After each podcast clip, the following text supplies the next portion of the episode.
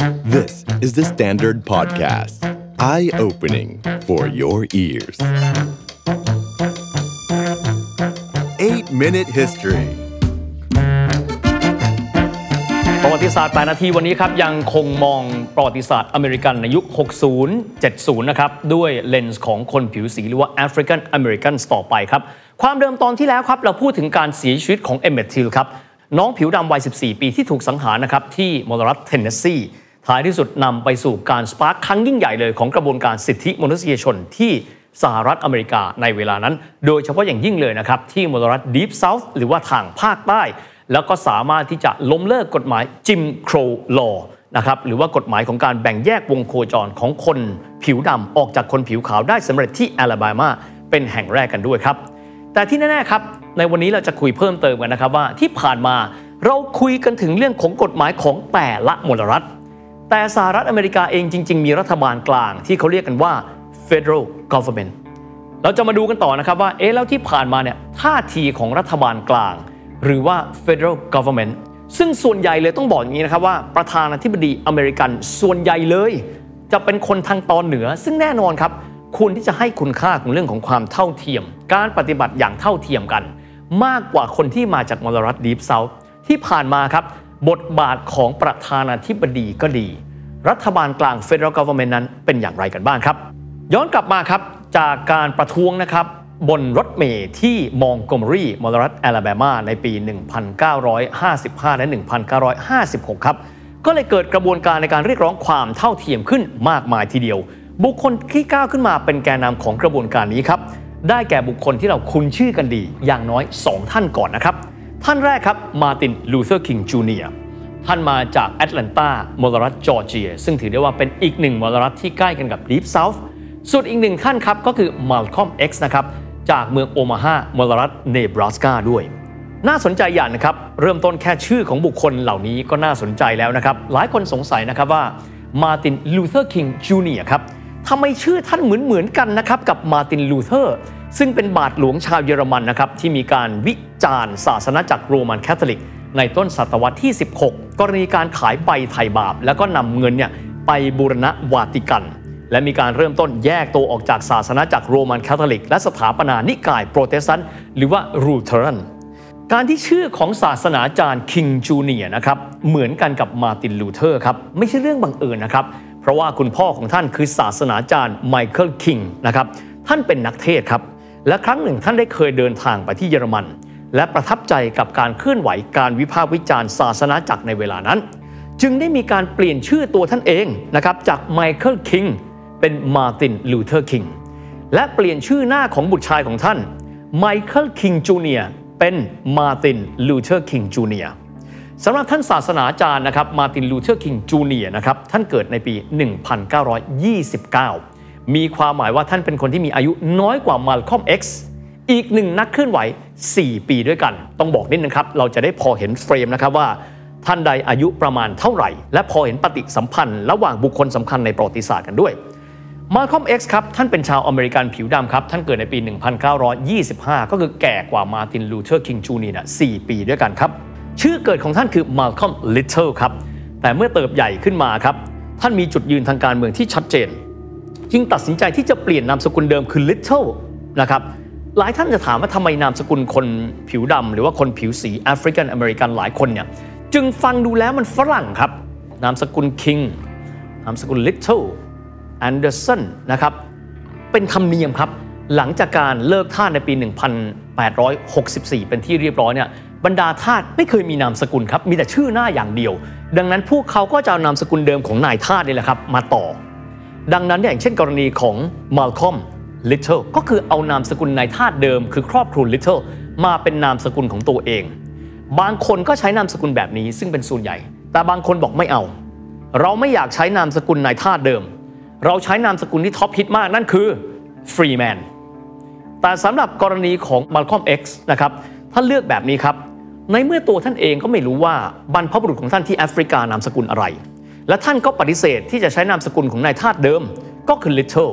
อย่ากันนั้นเลยเปลี่ยนเป็น X ตัวเดียวให้รู้ว่าเราไม่รู้รากของพวกเรา ว่าพวกเรามาจากที่ใดของแอฟริกา และพวกเราไม่ใช่ทาสอีกต่อไป นี่คือที่มาของ Malcolm X ครับ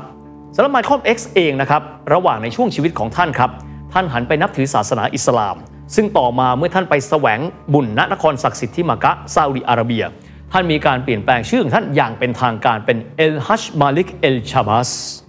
ส่วนนี้ก็คล้ายคลึงกันกับบุคคลในประวัติศาสตร์อีกคนหนึ่งของสังคมอเมริกันนะครับ ก็คือคลาสซิสมาซิลุสเคจูเนียหรือว่าคลาสซิสเคเจ้าของเหรียญทองโอลิมปิกทีมชกมวยสหรัฐในชุดลุยโอลิมปิกที่กรุงโรม 1960 นะครับ ที่เขาเองเป็นคนผิวดำคับข้องใจ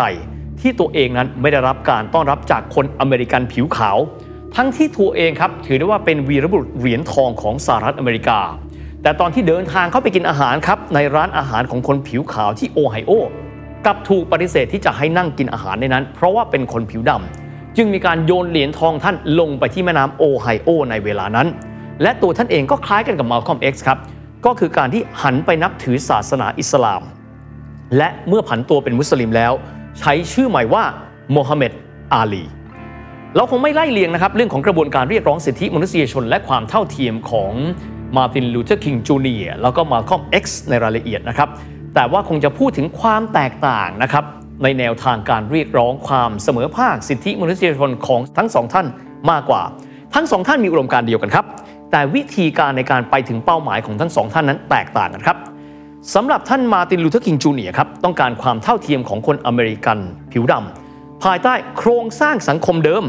กล่าวคือคนผิวดำได้รับการยกระดับสิทธิเสรีภาพและความเท่าเทียม อยู่กันอย่างกลมเกลียวสมานฉันท์กับคนผิวดำผนวกกันกับคนผิวขาวบางส่วนที่มีจุดยืนเดียวกันนี่แหละครับ รวมพวกเขาเข้ามาในกระบวนการเรียกร้องความเท่าเทียม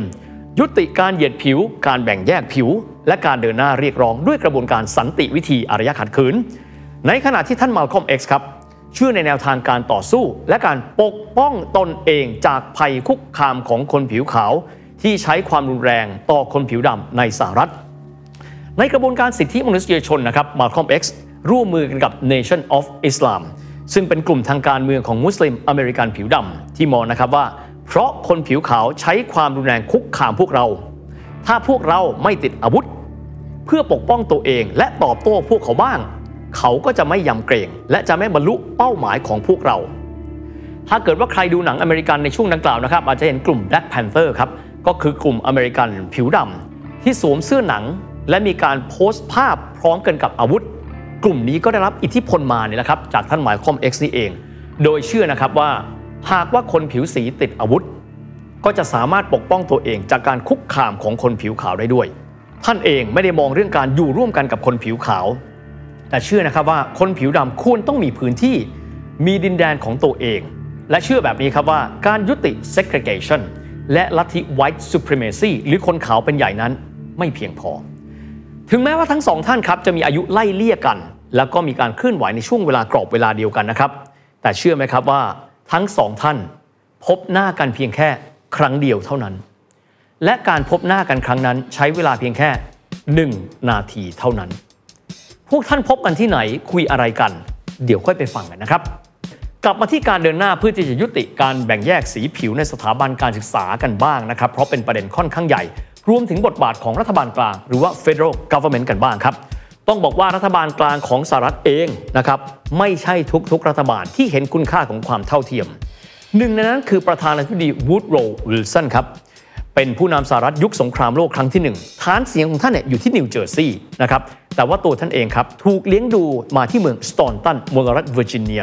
ซึ่งเป็นมลรัฐบนสุดเลยของ Deep South ทัศนคติของท่านก็คงคล้ายๆ กันกับกลุ่มคน Deep South เมื่อท่านเข้าดำรงตำแหน่งเป็นประธานาธิบดีครับ นอกจากที่จะไม่พยายามที่จะยุติกฎหมาย Jim Crow Law แต่ยังนำเอาเรื่องของ segregation การแบ่งแยกคนผิวดำออกจากคนผิวขาวมาใช้ในทำเนียบขาวอีกด้วย นอกจากนี้ครับ ในวาระครบรอบ 50 ปีของการสิ้นสุดสงครามกลางเมืองสหรัฐนั้น ท่านยังได้มีการกล่าวสุนทรพจน์นะครับ ในเชิงการตำหนิติดเตียนอับราฮัมลิงคอนว่าต้นทุนของการสร้างความเสมอภาคนั้น มันสูงเกินกว่าที่สหรัฐอเมริกานั้นควรที่จะรับได้ แต่ครับ ประธานาธิบดีท่านอื่นครับ FRD แฟรงค์ดีรูสเวลต์มีนโยบาย New Deal กอบกู้เศรษฐกิจของสหรัฐ ซึ่งในช่วงเวลานั้นได้มีการผนวกคนผิวดำเข้ามาในระบบเศรษฐกิจสหรัฐอย่างใหญ่โตมโหฬารเป็นการผ่อนแรงความกดดัน ส่วนในยุคต่อมาครับ ในยุคของแฮร์รี่ทรูแมนและดไวท์ไอเซนฮาวเวอร์ทั้งสองท่านนี้ใส่ใจกับเรื่องการทำสงครามเย็นมากกว่าเรื่องของความเท่าเทียมกันภายในประเทศกันด้วย กลับมาดูกันที่เรื่องการแบ่งแยกคนผิวดำออกจากคนผิวขาวนะครับในมหาวิทยาลัยกันบ้างครับ ในปี 1962 ครับเจมส์เมรดิธเป็นอดีตทหารอากาศผ่านศึกนะครับที่รับใช้กองทัพสหรัฐในปี 1951 ถึง 1960 ครับได้รับแรงบันดาลใจ จากประธานาธิบดีจอห์นเอฟเคนเนดีซึ่งปีนั้นดำรงตำแหน่งได้ปีเดียวนะฮะเกี่ยวกับเรื่องความเท่าเทียมของสิทธิมนุษยชน ตัวเขาเองครับเจมส์เมริดิธจึงสมัครเข้าเรียนในมหาวิทยาลัยมิสซิสซิปปีชื่อรัฐก็บอกแล้วนะครับว่าเป็นหนึ่งในมรรัฐดีฟเซาท์นะครับก็มีการกีดกันคนผิวดำออกจากคนผิวขาวนะครับตัวเขาครับเจมส์เมริดิธอยากเป็นคนผิวดำคนแรก ที่ได้เข้าไปเรียนในมหาวิทยาลัยคนผิวขาว เพราะตัวเองนั้นมีสิทธิ์กันด้วย นอกเหนือไปจากนี้ครับก่อนหน้านั้นมีคำพิพากษานะครับของศาลสูงสุดสหรัฐหรือว่า Supreme Court นะครับชื่อคำพิพากษาคือ Brown ซึ่งก็เป็นผู้ร้องกับทางด้านของจำเลย ก็คือกระทรวงศึกษาธิการของสหรัฐ ว่าจำเป็นต้องมีการเปิดโอกาสให้คนผิวดำเข้าไปเรียนในมหาวิทยาลัย และโรงเรียนของคนผิวขาวด้วย ซึ่งตรงนั้นถือเป็นพื้นฐานของการต่อสู้ต่อมากันด้วยนะครับซึ่งในที่สุดครับ ประธานาธิบดี JFK ในเวลานั้น มีการประกาศสุนทรพจน์ และตอกย้ำว่าทุกๆประเทศจะต้องยุติเรื่องของ segregation ไปแล้วด้วย โดยณเวลานั้นครับเจมส์เมรดิธได้ลอดหูลอดตาคณะกรรมการคัดเลือกนักศึกษา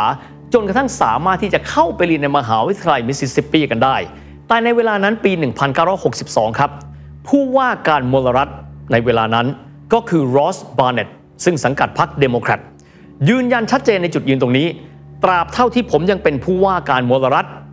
เขาคือเจมส์เมริดิธจะไม่มีทางเป็นส่วนหนึ่งของมหาวิทยาลัยแห่งนี้ พูดง่ายๆต้องการที่จะรักษามหาวิทยาลัยสำหรับคนผิวขาวเท่านั้นท่าทีของมลรัฐมีความชัดเจนกันมาก ทีนี้ท่าทีของรัฐบาลกลาง โดยเฉพาะอย่างยิ่งเลยสำนักงานอัยการสูงสุด ซึ่งก็นำโดยโรเบิร์ตเอฟเคนเนดีซึ่งก็เป็นน้องชายของ JFK ในเวลานั้น ได้มีการเดินเกมแบบนี้ โทรศัพท์ไปหารอสบาร์เน็ตผู้ว่าการมลรัฐหลายครั้ง เพื่อที่จะให้ยุติพฤติกรรมการแบ่งแยก ท้ายที่สุดแล้วรอสบาร์เน็ตจำเป็นต้องยินยอมครับ แต่ว่าต้องหาทางลงโดยที่ไม่เสียหน้า สิ่งที่สำคัญครับ เราจะมีการปกป้องเจมส์เมรดิธให้เรียนในมหาวิทยาลัยได้อย่างปลอดภัยตลอดรอดฝั่ง 4 ปีได้อย่างไร ณ เวลานั้นอัยการสูงสุดโรเบิร์ต เอฟ เคนเนดี ส่งตำรวจศาลจากรัฐบาลกลาง 127 นาย เจ้าหน้าที่ทหารพิทักษ์ชายแดน 316 นาย พัศดีเรือนจำกลางที่วอชิงตันดีซี 97 นาย รวม 3 หน่วยเกือบ 500 นาย ไปอารักขาคนคนเดียว นั่นคือเจมส์เมรดิธเพราะรู้ว่าถ้าไปเรียนแล้วแล้วก็เจมส์เมรดิธมีแนวโน้มที่จะถูกทำร้าย ถูกคุกคาม หรือแม้กระทั่งมีอันตรายถึงชีวิต หลังจากเหตุการณ์เจมส์เมรดิธครับทำให้จอห์นเอฟเคนเนดีประธานาธิบดี ซึ่งเพิ่งมาดำรงตำแหน่งนั้น ต้องการที่จะยุติความไม่เท่าเทียมนั้นให้เร็วที่สุด ด้วยการเตรียมการออกกฎหมายที่เป็นหมุดหมายสำคัญของความเท่าเทียม นั่นก็คือรัฐบัญญัติสิทธิมนุษยชน หรือว่า Civil Rights Act ให้เร็วที่สุดกันด้วย และในปีเดียวกันครับ 1963 ครับ จอร์จวอลเลซซึ่งถือได้ว่าก่อนหน้านี้เราได้บอกนะครับว่าเป็นผู้นำ KKK รุ่นที่ 3 ณเวลานั้นได้รับการเลือกตั้งให้เป็นผู้ว่าการมลรัฐแอลาแบมา ยืนขวางประตูมหาวิทยาลัยเอาไว้ เพราะว่ามีนักศึกษาคนดำสองคนที่ได้รับการคัดเลือกเข้ามาเรียนในมหาวิทยาลัยคนผิวขาวก็คือ University of Alabama ก็เป็นมหาวิทยาลัยเดียวกันกับที่ Forrest Gump เรียนนั่นแหละครับสองคนดังกล่าวครับได้แก่วิเวียนมาโลนและเจมส์ฮูด สองคนนี้ได้รับการคัดเลือกเข้าไปเรียนที่มหาวิทยาลัยคนผิวขาวแอลาแบมาครับ ซึ่งพวกเขาถือว่าศาลสูงสุดอนุญาตแล้วให้คนผิวดำนั้นสามารถเรียนในมหาวิทยาลัยคนผิวขาวกันได้ ซึ่งในเวลานั้นจอร์จวอลเลซซึ่งเป็นผู้ว่าการมลรัฐ ไปยืนอยู่ข้างหน้าปากประตู ป้องกันไม่ให้คนผิวดำสองคนเข้าไปเรียนในมหาวิทยาลัยของคนผิวขาว เหตุการณ์ในครั้งนั้นครับทำให้ประธานาธิบดี JF Kennedy ต้องออกคำสั่งทางปกครองหรือว่า executive order ซึ่งหมายเลขจำง่ายมากครับ คือเลข 15 ตัว 11111 ที่รัฐบาลกลางรวบอำนาจตำรวจของมลรัฐอาลาบามาเข้ามาอยู่กับรัฐบาลกลาง ส่งกองกำลังอารักขาของรัฐบาลกลางไปที่แอลาแบมา คุ้มครองนักศึกษาสองคนคือวิเวียนมาโลนและเจมส์ฮูดเพื่อสามารถที่จะเข้าไปเรียนในอาคารได้ และสามารถเรียนจบได้อย่างปลอดภัยกันด้วย เป็นผลให้จอร์จวอลเลซครับผู้ว่าการมลรัฐแอลาแบมาต้องถอยออกมาจากหน้าประตู แต่ยังคงออกมายืนชี้แจงจุดยืนของตัวเองอย่างต่อเนื่อง ถ้าใครก็ตามนะครับที่ดูหนังเรื่อง Forrest Gump คงจะเห็นอยู่ฉากหนึ่งนะครับที่ Forrest Gump ยืนคุยกับเพื่อนที่มหาวิทยาลัยแอลาแบมาเพื่อนบอกว่ามี coon เข้าไปเรียนที่มหาวิทยาลัย coon เป็นศัพท์แสลงภาษาฝรั่งนะครับแปลว่าคนผิวดำ ฟอเรสต์กัมด้วยความที่ไม่ประสาครับ ถามบอกว่าถ้ามีแรคคูนก็ไม้กวาดไล่ออกไปสิด้วยความที่ไม่รู้ จากนั้นก็ถามว่าผู้ว่าการมลรัฐเนี่ยไปยืนทำอะไรตรงนั้น ตัวเองก็ไปปั้นจิ้มปั้นเจ๋ออยู่นะครับจริง ๆ แล้วเป็นการตัดภาพออกมาให้เห็นนะครับว่าฟอเรสต์กัมเองเนี่ยถึงจะเกิดที่แอลาบามาแต่จิตใจเขาบริสุทธิ์มาก ไม่เข้าใจเรื่องการแบ่งแยกคนผิวดำออกจากคนผิวขาว แต่คนที่อยู่ในฉากหลักครับ คนคนนั้นก็คือจอร์จวอลเลซ ซึ่งถือว่าเป็นบุคคลท้ายๆแล้วครับของสหรัฐอเมริกาที่มีนโยบายต้องการที่จะมี segregation หรือการแบ่งแยกคนผิวดำออกจากคนผิวขาวอย่างหนักแน่น ครั้งหนึ่งเขาเคยพูดคำนี้ครับว่า เราไม่ต้องการ segregation กล่าวคือเราไม่ต้องการระบบการแบ่งแยก เราต้องการระบบทาสหรือ slavery ไปดูนะครับว่านอกเหนือไปจากจอร์จวอลเลซกันแล้วเนี่ยนะครับ จริง ๆ แล้วตัวเขาคงจะยืนไม่ได้ถ้าไม่ได้รับคะแนนนิยมครับจากคนผิวขาวทางภาคใต้ จอร์จวอลเลซเหยียดผิวอย่างรุนแรง แต่ว่าเขาดำรงตำแหน่งผู้ว่าการมรัฐสองสมัย ไม่สามารถที่จะลงสมัครวาระที่ 3 ได้นะครับ แล้วก็เพราะว่ากฎหมายกำหนดว่าได้แค่ 2 วาระ วาระที่ 3 ส่งภรรยาของตัวเขาลง แล้วก็ชนะการเลือกตั้งเช่นเดียวกัน เป็นการแสดงให้เห็นนะครับว่า คนที่อยู่ในพื้นที่ที่เป็นฐานเสียงของเขายังคงเชื่อว่าการแบ่งแยกคนผิวดำออกจากคนผิวขาวนั้น เป็นสิ่งสำคัญอยู่ครับ ทางด้าน JFK เองนะครับผลักดันร่างกฎหมายสิทธิมนุษยชน หรือว่า Human Rights Act นะครับอย่างเต็มที่ และในที่สุดครับเขาสามารถที่จะเสนอกฎหมายฉบับนี้เข้าสู่การพิจารณาของวุฒิสภาได้เป็นผลสำเร็จ แต่ถูกเตะทวงอย่างต่อเนื่อง สิงหาคมปี 1963 ครับเกิดการเดินขบวนเรียกร้องสิทธิพลเมือง และยุติการต่อต้านการเหยียดผิวที่วอชิงตันดีซีที่ลิงคอ n เมโมเรียลที่มีผู้เข้าร่วมถึง 250,000 คนครับ และที่นั่นในวันนั้น ศาสนาจารย์มาร์ตินลูเทอร์คิงจูเนียประกาศสุนทรพจน์ก้องโลก I have a dream ผมมีฝัน สุนทรพจน์ดังกล่าวครับ ท่านมาร์ตินลูเทอร์คิงพูดคำว่า I have a dream ทั้งหมด 8 ครั้งด้วยกัน พูดคำว่า let freedom ring ขอให้เสรีภาพ เปล่งเสียงของเขาออกมา และจบท้ายด้วยคำว่า free at last free at last thank God Almighty we are free at last เป็นศูนย์ทรพจน์ที่ทรงพลังที่สุดศูนย์ทรพจน์หนึ่งในศตวรรษที่ 20 ครับ ถึงแม้ว่า JFK เองนะครับจะถูกลอบสังหารในปลายปีนั้น 1963 ครับ แต่ว่าในปีนั้นเอง 22 พฤศจิกายน รองประธานาธิบดีของเขา ซึ่งเป็นคนรับตำแหน่งต่อมาก็คือลินดอนจอห์นสันยังคงผลักดันกฎหมายนี้อย่างต่อเนื่อง แม้ว่าจะถูกสภาสูงเตะถูกอีก 54 วัน แต่ในที่สุดครับ 10 กุมภาพันธ์ 1964 ครับ House of Representatives หรือว่าสภาล่างของสหรัฐ ผ่านกฎหมายสำคัญฉบับนี้ ด้วยคะแนน 290 ต่อ 130 เสียง 26 มีนาคมของปี 1964 ครับ ในวันนั้นวันที่มีการถกกันในสภาสูงว่าในเรื่องของใจความของกฎหมาย Human Rights Act นั้น สองนักสู้เพื่อสิทธิมนุษยชน พบกันเป็นครั้งแรกและครั้งเดียวในชีวิตของพวกเขา ศาสนาจารย์มาตินลูเทอร์คิงจูเนียร์และ Malcolm X พบกันที่ Capitol Hill วอชิงตันดีซีพวกเขามีอุดมการณ์เดียวกัน แต่ไม่เคยพบกัน และพบกันใช้เวลาสั้นมากเพียงแค่หนึ่งนาทีเท่านั้น โดยทางด้านของ Malcolm X พูดว่า ผมทุ่มเททั้งชีวิตของผม เข้าไปในใจกลางของการต่อสู้เพื่อสิทธิมนุษยชน ในขณะที่ท่านมาตินลูเทอร์คิงตอบรับและพยักหน้า หลังจากนั้นครับในการประชุมในครั้งนั้น วุฒิสภาโหวตให้ร่างกฎหมายนี้ผ่านด้วยคะแนน 73 ต่อ 27 ในวุฒิสภา และได้รับการลงนามบังคับใช้โดยประธานาธิบดีลินดอนจอห์นสัน2 กรกฎาคม 1964หนึ่งปีถัดมามาลคอม X ครับ ถูกสังหารโดยกลุ่มพันธมิตรเดิมของเขาก็คือ Nation of Islam เหลือเอาไว้แต่เพียงตำนาน ในทางปฏิบัติแล้วครับสหรัฐอเมริกายังคงใช้เวลาอีกเป็นทศวรรษเลย ในการที่จะสร้างความเท่าเทียมที่แท้จริงให้มันเกิดขึ้น เพราะหลังจากนั้นก็ยังคงมีการกดขี่มีอคติ รวมถึงการลอบสังหารมาตินลูเทอร์คิงจูเนียร์4ปีให้หลังจากปี 1968 ก็คือปีแห่งการออกกฎหมายฉบับนั้น ท่านสิ้นชีวิตในปี 1968 ด้วยน้ำมือของมือปืน คนผิวขาว แต่ทั้งนี้ครับการออกกฎหมายดังกล่าวคือ Civil Rights Act ปี 1964 ถือได้ว่าเป็นอีกหนึ่งก้าวเป็นหมุดหมายที่มีความสำคัญของการต่อสู้อันยาวนาน และขมขื่นของชาวอเมริกันผิวดำหรือว่า African American ที่ต่อสู้ครับเพื่อให้คำกล่าวของบิดาคนหนึ่งของการก่อตั้งสหรัฐอเมริกา โทมัสเจฟเฟอร์สันได้กล่าวเอาไว้ all men are created equal The Standard Podcast. Eye opening for your ears.